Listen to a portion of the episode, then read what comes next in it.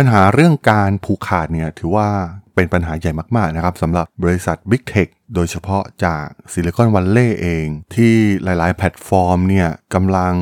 เผชิญกับความท้าทายครั้งสำคัญครั้งหนึ่งนะครับ จากโดยเฉพาะประเทศในแถบทวีปยุโรปนะครับที่กำลังปฏิวัติเรื่องของกฎหมายเกี่ยวกับทางด้านเทคโนโลยีเหล่านี้นะครับ เพื่อ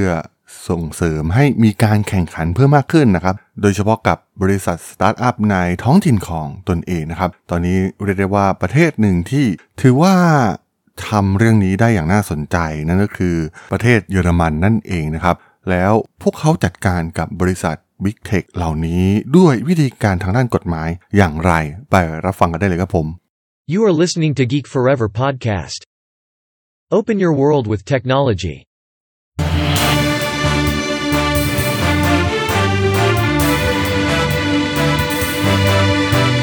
This is Geek Daily.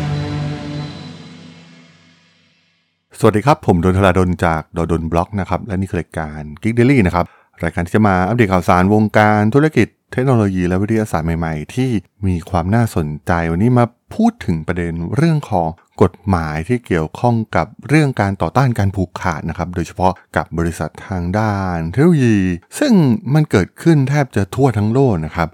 บริษัทเทคโนโลยีจากซิลิคอนวัลเลย์เองเนี่ยเข้าไปบุกในแทบจะทุกภูมิภาค แทบจะทั่วทั้งโลกนะครับ รวมถึงในทวีปยุโรปเองนะครับ พวกเขาก็ไม่สามารถที่จะเข้ามาแข่งขันนะครับในอุตสาหกรรมนี้อุตสาหกรรมเทคโนโลยีเนี่ยถูกผูกขาดโดยบริษัทจากอเมริกาซะเป็นส่วนใหญ่นะครับ แล้วก็มันแทบจะไม่สร้างรายได้ให้กับ ประเทศที่บริษัท Big Tech เหล่านี้เนี่ยเข้าไปบุกตลาดนะครับ เพราะว่าอาศัยช่องโหว่ทางด้านกฎหมายนะครับ เราเห็นกันมานานนะครับ เรื่องนี้ทุกประเทศทั่วทั้งโลกเนี่ยเจอกันหมดนะครับ ในการจัดเก็บภาษีที่เกิดขึ้นนะครับ พวกบริษัท Big Tech เนี่ยก็อาศัยช่องโหว่ทางด้านกฎหมายนะครับ ไปตั้งบริษัทในหมู่เกาะต่างๆนะครับ ที่เป็นใช้ในการหลีกเลี่ยงภาษีนะครับ ทำให้รายได้เนี่ยมันไม่ได้เกิดในประเทศนั้นก็ไม่จำเป็นต้องไปเสียภาษีนะครับ แต่ว่าในช่วงหลังๆเนี่ยหลายๆประเทศก็เริ่มที่จะมาจัดการเรื่องนี้อย่างจริงจังนะครับ ให้พวกเขาเนี่ยเสียภาษีให้ถูกต้องตามกฎหมาย แล้วก็แฟร์กับธุรกิจอื่นๆนะครับที่พวกเขาเสียกันเป็นปกตินะครับ มันไม่ควรจะมีข้อยกเว้นให้กับบริษัท เทคโนโลยีนะครับที่อ้างในเรื่องของความ global นะครับที่สามารถอยู่ที่ไหนก็ได้ บริษัทจะไปตั้งอยู่ที่ไหนไปเก็บภาษีที่ไหนก็ได้เนี่ยมันไม่สามารถทำได้เหมือนในอดีตอีกต่อไป เพราะว่าต้นทุนด้านภาษีเนี่ยมันเป็นต้นทุนสำคัญมากๆนะครับที่ทำให้บริษัททางด้านเทคโนโลยีเนี่ยมีความได้เปรียบกับบริษัทอื่นๆนะครับที่พวกเขามา disrupt ไปตัวอย่างอีคอมเมิร์ซเองนะครับ ก็ใช้หลักการเดียวกันนะครับ ที่ทำให้สินค้าโดยเฉพาะในร้าน retail ต่างๆเนี่ยก็ต้องรับภาระนะครับ เพราะเขาเสียภาษีถูกต้องตามกฎหมาย แต่ว่าบางครั้งแพลตฟอร์มอีคอมเมิร์ซเองเนี่ยก็มีการหลบเลี่ยงต่างๆ นานานะครับทำให้เสียภาษีเนี่ยลดน้อยลงไป ซึ่งบางครั้งเนี่ยคำว่านวัตกรรมนะครับกับสิ่งที่พวกเขาทำโดยอาศัย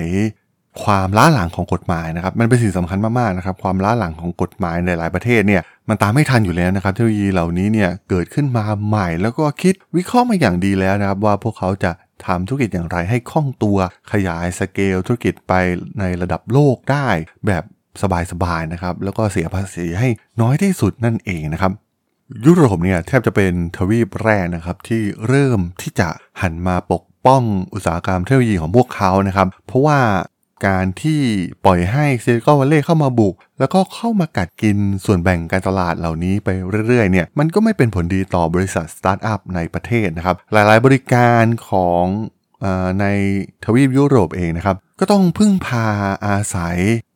บริการจากบริษัททางด้านเทคโนโลยีจากซิลิคอนวัลเลย์เป็นหลักเพื่อขับเคลื่อนการเติบโตของพวกเขานะครับมันไม่สามารถที่จะมาแจ้งเกิดแบบเริ่มต้นเหมือนกับที่ Facebook Google หรือว่า Amazon ทำได้เลย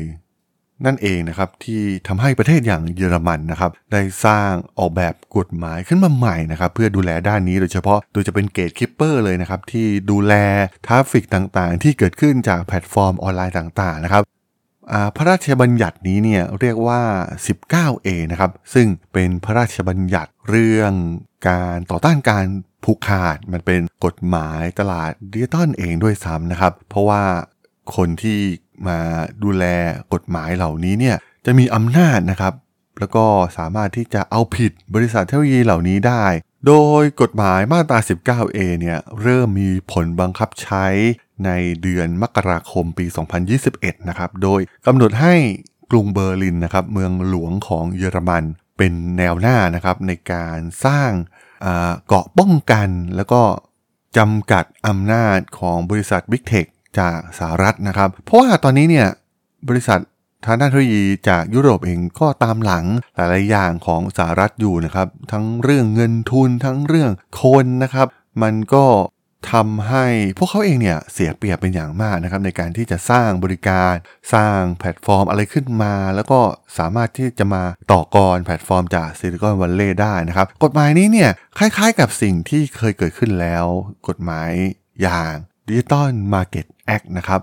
ซึ่งให้อำนาจหน่วยงานต่อต้านการผูกขาดในเยอรมันเนี่ยดำเนินการคอยมอนิเตอร์บริษัทต่างๆนะครับ ทั้ง Meta Google Amazon นะครับ รวมถึงมีความสามารถใน การกำหนดบทลงโทษ เช่น การบังคับขายกิจการต่อบริษัทต่างๆ หรือว่าบังคับให้เลิกกิจการเลยด้วยซ้ำนะครับ ตัวอย่างที่พวกเขาจัดการมาแล้วนะครับ Facebook เองนะครับ ที่ถือได้ว่าสร้างกฎที่ไม่ค่อยเป็นธรรมเท่าไหร่นะครับ กับแพลตฟอร์มโซเชียลมีเดียในการใช้บริการกับแว่น VR นะครับ เพราะว่าก่อนหน้านี้เนี่ยมันต้องมีบัญชี Facebook หรือ Instagram ก่อน ถึงจะไปใช้แว่น VR ของ Facebook ได้นะครับ ซึ่ง หน่วยงานของเยอรมันเองเนี่ยบังคับเลยนะครับว่าผู้ใช้เนี่ยไม่จำเป็นต้องมีบัญชี Facebook หรือ Instagram ก็สามารถที่จะใช้ชุดหูฟัง VR ของ Facebook ได้ หรือแม้กระทั่งส่วนของ Google Map เองนะครับ ก็มีการเข้าไปตรวจสอบในเรื่องการต่อต้านการแข่งขันที่เกิดขึ้นนะครับ เพราะว่าบริษัทเล็กๆเนี่ยไม่สามารถสร้างบริการที่จะมาต่อสู้กับ Google Map ได้เลยนะครับ หรือส่วนของ Amazon เองนะครับ กลุ่มพ่อค้าแม่ค้า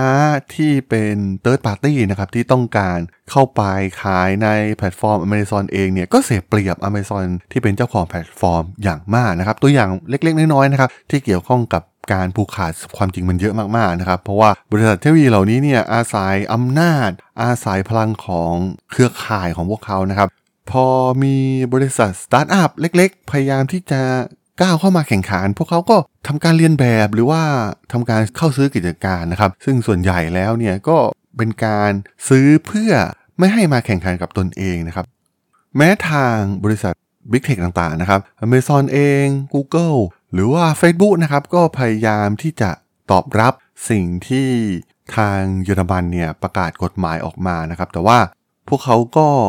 มีการต่อต้านในบางส่วนเหมือนกันนะครับ และไม่เห็นด้วยนะครับ ในบางกรณีเนี่ยโห Facebook เคยคิดที่จะถอนตัวออกจากตลาดเลยด้วยซ้ำนะครับ มันมีหลายประเด็นมากๆนะครับที่เกี่ยวข้องกับเรื่องนี้ แล้วก็มันส่งผลต่อรายได้ของพวกเขาเป็นอย่างมากนะครับ กฎหมายนี้เองเนี่ยมันก็ส่งผลกระทบต่อบริษัทเหล่านี้ในการสร้างผลกำไรหลายพันล้านดอลลาร์นะครับ ตัวอย่างเช่น Apple เองเนี่ย ก็ต้องมีการอนุญาตให้ร้านแอปคู่แข่ง สามารถอยู่ในระบบปฏิบัติการของตนเองได้นะครับ Google และ Facebook เองเนี่ยก็ต้องทำให้ระบบการส่งข้อความสามารถตอบโต้ซึ่งกันได้ ซึ่งแน่นอนว่าเมื่อพวกเขากลายเป็น gatekeeper นะครับ คอยดูแล traffic ต่างๆ ที่เกิดขึ้น มันก็คล้ายๆกับ The Great Firewall ของประเทศจีนยังไงงั้นเลยนะครับ เพราะว่ามันคอยกลั่นกรองข้อมูลต่างๆ ก่อนนะครับ ที่จะไปถึงประชาชน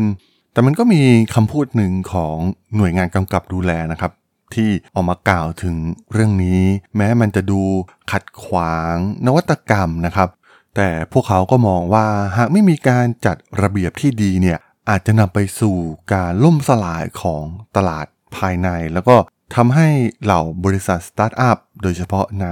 ประเทศเยอรมันเองเนี่ยสามารถที่จะสเกลเพื่อก้าวไปสู่ระดับโลกได้ยากมากยิ่งขึ้น นั่นเองครับผมสำหรับเรื่องราวของกฎหมายของทางฝั่งเยอรมันที่ออกมาจัดการกับบริษัท Big Tech จากซิลิคอนวัลเลย์ใน EP นี้ ผมก็ต้องขอจบไว้เพียงเท่านี้ก่อนนะครับสำหรับเพื่อนๆที่สนใจเรื่องราวทางธุรกิจเทคโนโลยีและวิทยาศาสตร์ใหม่ๆที่มีความน่าสนใจก็สามารถติดตามมาได้นะครับทางช่อง Geek Flower Podcast ตอนนี้ก็มีอยู่ในแพลตฟอร์มหลักๆ ทั้ง Podbean Apple Podcast Google Podcast Spotify YouTube แล้วก็จะมีการอัปโหลดลงแพลตฟอร์ม Blockdit ใน